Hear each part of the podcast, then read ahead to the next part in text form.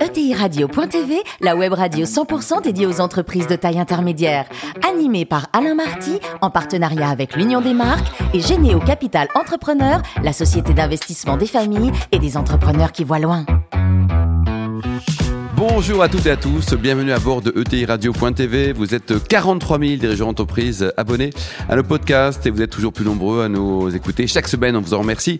Rendez-vous sur les réseaux sociaux également, notre compte Twitter ETI Radio du bas TV. À mes côtés pour co-animer cette émission, Fanny Letier, cofondatrice de Généo Capital Entrepreneur. Bonjour Fanny. Bonjour. Ainsi que Natalia Abella, directrice du développement et de la communication de l'Union des marques. Bonjour Natalia. Bonjour. Aujourd'hui, nous recevons Jean-Laurent Granier, le PDG de Généo Et président également du conseil d'administration du groupe Europe Assistance. Bonjour Jean-Laurent. Bonjour. Alors vous êtes né en 1966, un 2 janvier, diplômé de Polytechnique, de l'ENSAE, de l'Institut français des actuaires et un souvenir de votre premier job, c'était en 1990 à l'UAP, l'UAP qui a été racheté après par AXA.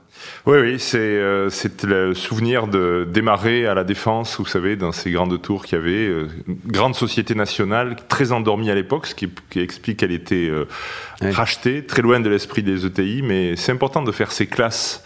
Euh, et tout ce que j'ai appris au départ, les premières années, ben, ça m'a... c'était quoi le premier job alors? Mon premier job, c'était, j'étais chef de produit actuaire, donc j'apprenais à faire des produits d'assurance vie, qui ensuite étaient vendus par les réseaux de distribution. Alors vous avez passé de longues années au sein du groupe AXA. Votre meilleur souvenir et votre pire souvenir? On va résumer une grande carrière en deux questions comme on dit, cette question comporte un piège. Euh, mon meilleur souvenir euh, dans le groupe AXA, ben, c'est l'épopée que représentait euh, un groupe créé par un, fondateur, Claude Bébéard, qui était parti d'une petite mutuelle et qui a fait un, numéro 1 mondial. Et puis, mon pire souvenir, je l'ai oublié. Alors, vous êtes patron de Generali France. Bonne réponse. Hein. Depuis 2017, un mot sur l'historique de ce groupe qui est implanté en France, on ne le sait pas toujours, depuis 1832, Jean-Laurent. Exactement. Le groupe a été créé en décembre 1831 à Trieste, en Italie, et tout de suite après après a créé une implantation en France en 1832.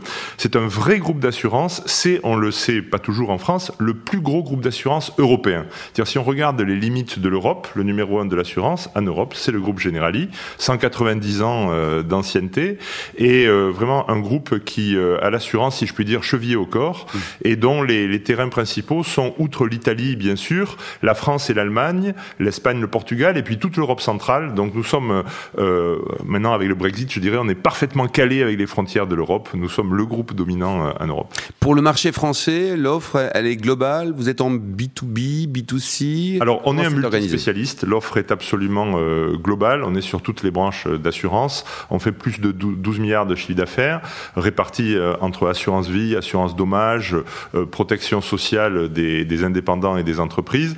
Nous sommes un assureur qui s'intéresse notamment aux professionnels, aux professionnels et aux toutes petites ou aux moyennes entreprises et c'est notre terrain de prédilection.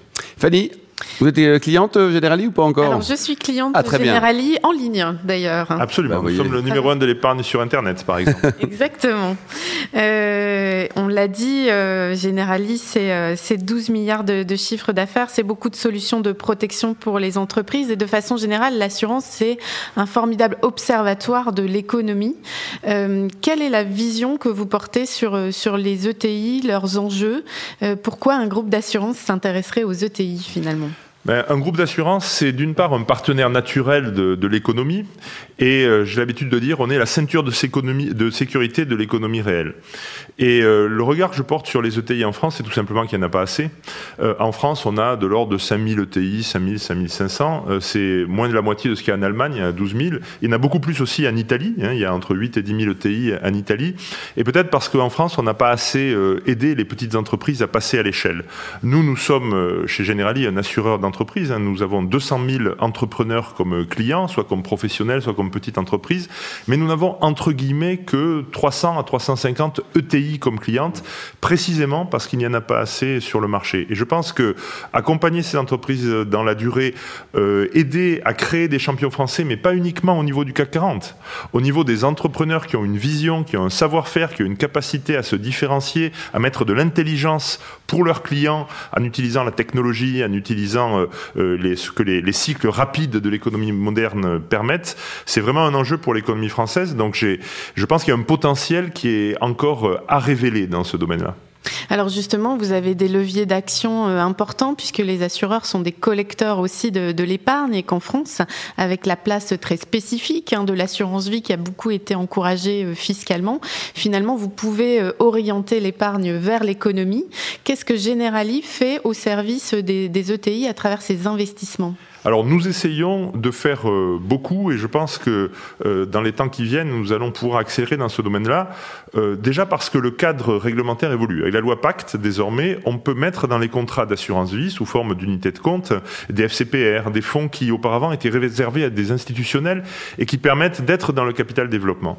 Ensuite, euh, notre philosophie chez Generali est d'essayer de proposer à nos clients de diversifier leur épargne en utilisant la durée qu'ils ont devant eux pour investir, pour la valoriser à travers cette diversification et à travers toute une série de fonds qui sont connectés à l'économie réelle. Je vous cite euh, trois exemples. D'une part, on, est euh, beaucoup sur les infrastructures. On a créé Generali Global Infrastructure. Deuxièmement, on a des fonds dans le domaine de la santé, par exemple, dans lesquels on a investi. Et enfin, nous venons de réaliser un partenariat avec Inco pour créer Generali Investment Impact, pour être euh, vraiment connecté à des entreprises qui ont besoin de, fonds propres ou de quasi-fonds propres euh, pour euh, développer leurs activités qui ont un, impact social.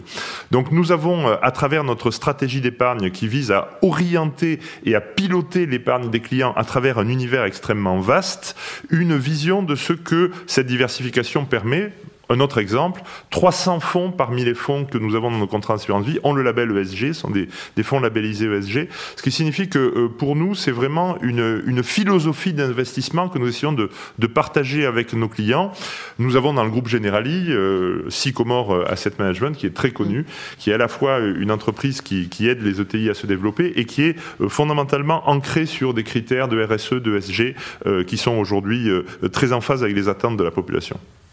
Et puis les ETI, euh, les ambitieuses, j'allais dire, ce sont des entreprises qui visent la croissance, la croissance de long terme, qui savent prendre des risques pour doubler, tripler de taille, conquérir l'international. Et le risque, justement, c'est votre métier. Euh, comment est-ce que vous accompagnez les ETI dans leurs projets de croissance? Comment vous les aidez à identifier et gérer ces risques? Alors c'est une excellente question parce que dans les grands groupes, il y a des risk managers, il y a une direction du risk management. Les ETI souvent n'ont pas eu le temps, n'ont pas la ressource de créer euh, vraiment un système de risk management en interne. Souvent dans une ETI, c'est le secrétaire général qui euh, négocie avec des assureurs, qui essaye d'évaluer quels sont les risques. Nous avons formé nos agents généraux, notamment ceux qui sont euh, le plus focalisés sur le monde de l'entreprise, à être pour compte de leurs clients de véritables risk managers. Et vous le savez comme moi, il y a de nouveaux risques qui émergent. Les risques cyber mm. sont, peuvent être absolument mortifères. Pour peuvent détruire une entreprise. peuvent détruire l'entreprise en quelques mois. Mm. Et donc nous avons euh, d'une part des partenariats avec certains partenaires qui offrent des solutions, comme l'entreprise allemande par exemple, mais nous avons aussi la capacité avec nos agents généraux de faire cette analyse des risques à l'intérieur de l'entreprise et d'accompagner la croissance pour anticiper sur les risques de demain. On cite le cyber, le risque sanitaire le risque de blocage de l'entreprise tel qu'on le vit aujourd'hui, c'est également quelque chose qui, euh, euh, bien évidemment, euh, nous, occupe, le risque sur les chaînes de, production ou d'approvisionnement des, entreprises. tout ça fait partie des, éléments sur lesquels nous travaillons pour aider les entreprises précisément à assumer leur taille ou à anticiper sur les risques nouveaux qu'une taille plus importante va apporter. Et puis, euh, vous dites que vous œuvrez à une économie plus, plus durable, plus, plus inclusive. Concrètement, au quotidien, chez Generali, ça se, ça se traduit comment? Alors, je citais euh, notre orientation sur la RSE, euh, sur l'investissement à, impact, mais nous avons aussi euh, créé une fondation dans le groupe Generali qui est présente dans, 22 pays, qui s'appelle The Human Safety Net, et qui, en France, focalise son attention à la fois sur les, les, les familles en situation de vulnérabilité et les réfugiés qui ont abandonné une entreprise dans le pays dont ils viennent et qui, pour s'intégrer, pour contribuer à l'économie du pays qui les accueille, peuvent recréer une entreprise. Et nous avons créé des incubateurs avec des associations partenaires pour aider ces réfugiés à redémarrer dans l'existence et à contribuer à l'économie réelle. Nous avons euh, euh, contribué à, plus de 50 projets euh, aujourd'hui dans, ce domaine-là. Dernière, dernière idée, nous sommes en train de, de participer à la création d'un incubateur dans le domaine de la santé, de la data et de la technologie, donc tout ce qui aide à, améliorer la vie et à anticiper sur les problèmes de santé, avec Sanofi, Capgemini et, Orange. Hein, nous avons récemment annoncé ça. Ça va, ça va voir le jour en 2021 pour aider des entreprises, des jeunes pousses dans le domaine de la santé à utiliser la technologie pour apporter du, bien-être euh, et répondre aux enjeux sanitaires que, que, la crise récente vient de nous, vient de nous indiquer. Bravo Jean-Laurent, belle initiative. Natalia Generali a lancé euh, tout récemment une campagne de communication mondiale, je crois. Euh, je crois même que ça fait dix ans qu'en France, euh, vous n'aviez pas pris la parole. J'aimerais beaucoup savoir ce que, ça vous, ce que vous en attendez, quels ont été, qu'est-ce qui vous a mené à cette campagne mondiale, comment elle se traduit aussi à l'interne et avec l'ensemble de votre réseau. Alors, ce qui nous a amené à, cette campagne mondiale, c'est l'idée qu'on avait un message à faire passer et que nous voulions être le partenaire de nos clients, nos clients particuliers, nos clients professionnels et entreprises, tout au long de leur vie. Parce qu'on voit les risques se transformer et on voit les besoins évoluer avec euh, le temps qui passe. Et donc, euh, cette idée d'être le lifetime partner de nos clients, il fallait qu'on l'incarne, il fallait qu'on on la, on la communique, et c'est ça qui a donné l'idée de notre campagne de marque. Ensuite, euh, comment est-ce que ça se matérialise et en interne? Et avec nos, clients Eh bien, on a eu l'idée de, mettre en vedette des histoires croisées. Ces histoires croisées, c'est l'histoire euh, euh, d'un agent général euh, sur le terrain qui est partenaire depuis longtemps de, des entreprises locales, des petites et moyennes entreprises, et qui, à un moment donné, de par son action, de par les garanties qu'il a su mettre en place avec le chef d'entreprise, a permis à l'entreprise de se relever d'un coup dur. Et à travers ces multiples histoires croisées dont nous parlons sur les ondes, dont nous parlons dans la presse quotidienne régionale, on met en valeur la qualité et la force de ce lien créé dans la durée, de ce lifetime partnership avec nos clients. C'est ça l'esprit de notre campagne de marque et on espère, on souhaite avec ça se différencier, on souhaite valoriser cette présence, cette continuité dans la relation. Préalablement euh, à cette campagne, cela dit, vous étiez très présent notamment en matière de sponsoring sportif. Et, ça m'intéresse beaucoup de savoir euh, comment vous avez activé ces partenariats. Encore une fois, en général, quand on fait du sponsoring sportif, il y a l'externe, il y a l'interne, il y a les clients, il y a les partenaires. Comment vous avez joué utilisé et, donc euh, mis en avant ces, ces actions de sponsoring alors, les, les, valeurs du sport, euh, je trouve, moi qui suis un ancien joueur de rugby. Quel poste, Jean-Laurent Troisième ligne centre. Très bien. Numéro 8. Stratégique, stratégique avec. Poste stratégique, oui. On est à la fois dans le pack, au cœur de l'action et en même temps une vision globale. Et on protège le petit derrière. Et on protège le petit derrière qui porte le numéro 9. je, je, trouve que les valeurs du sport et, et les valeurs de l'entreprise se correspondent parce que on voit notamment dans les sport collectif, à quel point il y a des, des talents et des, euh, des rôles, des missions complémentaires dans une équipe, et c'est l'assemblage de tout ça qui fait la force de l'équipe. Euh, chez Generali, donc, on, utilise cet esprit du sport, cet esprit de l'entreprise.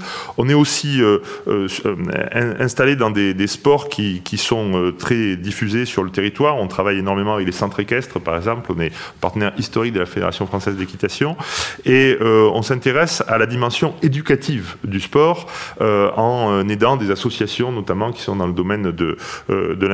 Donc pour nous, le, sport, c'est quelque chose qui résonne avec les valeurs de l'entreprise, la notion de vie collective, la notion de qualité des relations sur la durée et la notion de complémentarité. Tout le monde a quelque chose à apporter, même si tout le monde au départ n'a pas la même force physique ou les mêmes talents. Jean-Laurent, le plus beau métier du monde, c'est quoi? C'est vigneron, rugbyman ou patron d'une ETI? Alors, euh, je pense qu'on peut être vigneron et patron d'une ETI. Il y a d'ailleurs dans le domaine euh, du vin, je crois, on ne pas citer de marque, mais enfin, il y a, d'anciens joueurs de rugby qui ont créé euh, des, grandes réussites dans, le domaine du vin. Mais je pense que le, vin, ça fait partie des plus beaux métiers du monde, oui, vraiment. Mmh. Alors, vous, à titre personnel, on va le dire, hein, vous avez investi indépendamment de Generali, hein, avec dans, dans, le vin. Alors, il est où votre vignoble? Et puis, c'est aussi une histoire de vin, une histoire d'amour et une histoire de copains. Ouais, les sources de l'Opidum, c'est une histoire de vin, une histoire d'amour et une histoire de copains. On a investi à, à plusieurs euh, là-dedans. On a repris euh, une exploitation qui était euh, quasiment à l'abandon.